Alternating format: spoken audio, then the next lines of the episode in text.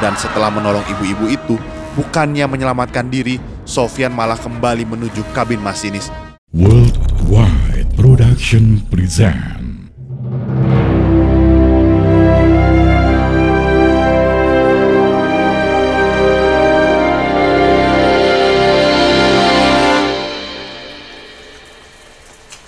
Mah, alhamdulillah, Yan udah diterima kerja di K R L.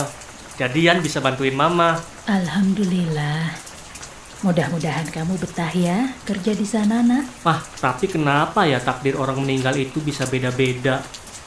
Ada yang meninggal tabrakan di jalan tol, meninggal kecelakaan pesawat. Kalau meninggal di kecelakaan kereta gimana, Mah? Ush. Kamu jangan ngomong sembarangan. Ya, namanya juga kerja di kereta, Mah. Kalau ada kecelakaan kan kita nggak tahu. Sofyan Hadi, pemuda berusia dua puluh tahun baru saja tiga bulan bekerja di P T K A I. Bungsu dari empat bersaudara itu memang sejak kecil bercita-cita menjadi masinis. Dia begitu bersemangat menjalankan pekerjaan barunya itu. Amel, yang waktu itu bekerja sebagai asisten rumah tangga, sangat bangga dengan putranya yang akhirnya mampu bekerja di P T K A I. Walaupun bukan sebagai masinis, Sofyan diterima sebagai teknisi K R L. Gimana, Mah? Ian ganteng kan? Wah, ganteng sekali anak Mama. Iya dong. Ya udah, Ian pamit kerja dulu, Mah.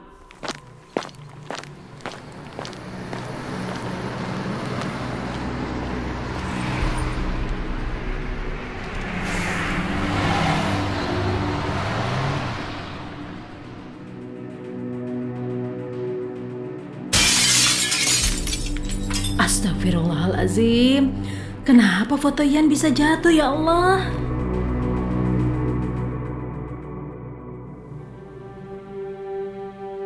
Sementara itu Ratna Agustin, gadis berusia dua puluh tiga tahun, memulai aktivitas kesehariannya bekerja dengan menggunakan K R L. Ia bertujuan menuju Grogol, Jakarta Barat. Ratna diantar adiknya dengan sepeda motor agar cepat sampai ke stasiun Jombang. Waktu itu saya mau berangkat kerja, masuk siang di daerah Grogol Slipi. Saya masuk jam dua belas siang, naik kereta yang jam sepuluh.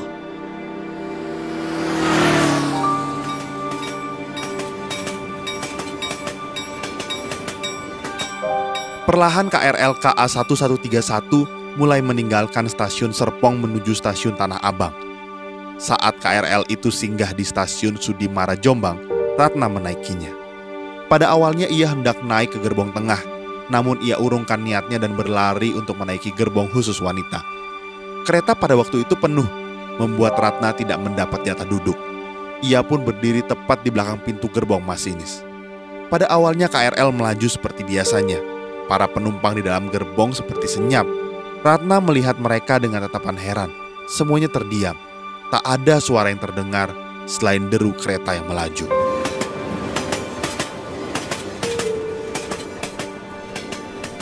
Saat K R L melintasi daerah Pondok Betung, tiba-tiba sebuah truk bermuatan B B M tak bergerak di tengah rel perlintasan kereta.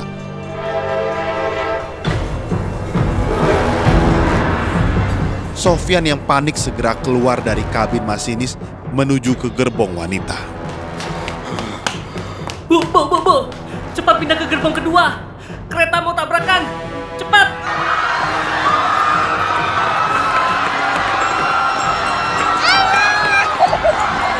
Semua penumpang panik. Saat itu terdapat balita berusia empat tahun yang lepas dari pengawasan ibunya. Sofyan segera menggendong bayi itu.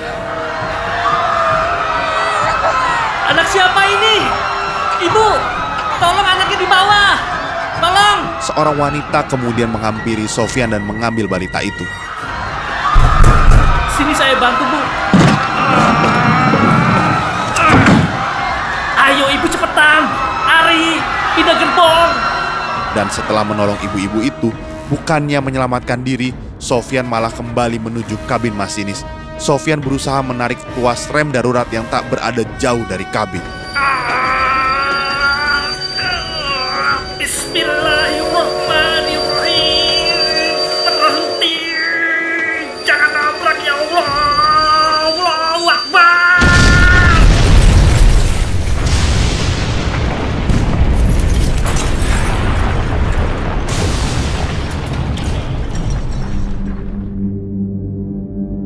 Namun terlambat. Kereta yang ditumpanginya keburu menabrak truk tangki, terguling dan terbakar. Gak lama saya balik badan. Tiba-tiba, tin, suara klakson gede. Terus-terusan. Langsung di situ kejadian jatuh, tabrakan, langsung kebalik keretanya. Orang pada menumpuk semua di situ. Kepala kereta api terbakar, penuh api dan asap di dalam.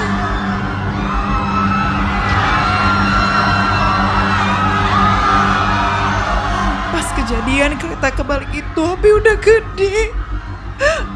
Kaki, kaki sama paha saya kebakar. Saya sudah pasrah waktu itu.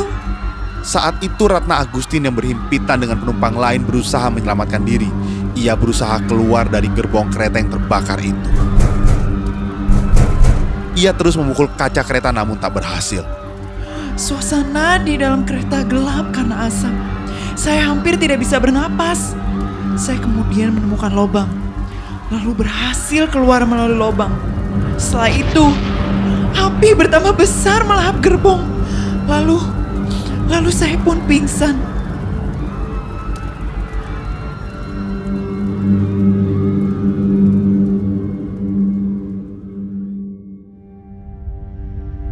Kecelakaan maut itu menewaskan sembilan korban dan banyak ratusan orang yang mengalami luka-luka. Mereka kemudian dievakuasi ke masjid di dekat lokasi kejadian sebelum akhirnya dibawa ke rumah sakit atau klinik terdekat. Saya melihat pas di dalam gerbong itu orang-orang tidak bisa yang keluar. Orang-orang pada saling menumpuk, tindih-tindihan. Ibu-ibu yang dibawa tidak bisa menyelamatkan diri. Entah karena tertumpuk atau tidak kuat bangun. Ratna yang berhasil dievakuasi ke sebuah masjid akhirnya terbangun dan segera menghubungi adiknya, Ramadhani. Udin, ayah Ratna, dan Ramadhani segera menuju ke T K P untuk melihat kondisi Ratna. Setelah saya sampai di T K P, saya langsung melihat kereta itu terbakar hebat. Api menggumpal tinggi. Allahu Akbar. Bahkan di got pun terdapat api. Mungkin karena terkena cipratan tumpahan bensin. Sesampainya di lokasi, Udin tidak menemukan Ratna di T K P.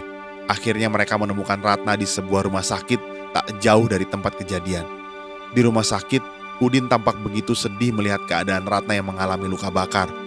Namun ia tetap bersyukur karena Ratna masih diberi kesempatan hidup oleh Yang Maha Kuasa. Ratna kemudian menjalani perawatan selama beberapa hari dan akhirnya bisa pulih. Meski ia masih memiliki trauma atas peristiwa kecelakaan kereta itu. sebelas siang, kereta komuter lain arah Serpong menuju Jakarta menabrak truk bermuatan bahan bakar minyak di perlintasan Pesanggrahan, Jakarta Selatan. Proses evakuasi di lokasi kejadian kecelakaan masih berlangsung. Bagaimana kondisi terakhir di sana, Peter?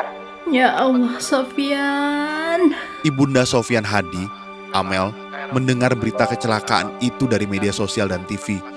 Ia lalu terkulai lemah di rumahnya begitu mendapat telepon dari kekasih Sofyan yang menjelaskan tentang kondisi Sofyan. Hancur, adik ibu, hancur. Anak yang paling bontot, yang paling patuh sama orang tua. Dia ibadahnya rajin, puasanya gak pernah bolong. Ya Allah, tapi ibu ikhlas. Ibu ikhlas karena ini sudah takdir. Amel merasa sangat kehilangan atas meninggalnya Sofyan Hadi. Ternyata firasat buruk yang menghantuinya selama ini menjadi kenyataan. Putra kesayangannya itu telah meninggalkannya untuk selama-lamanya dalam tugas. Namun Amel bangga karena putranya berhasil menyelamatkan beberapa penumpang sebelum maut menjemputnya.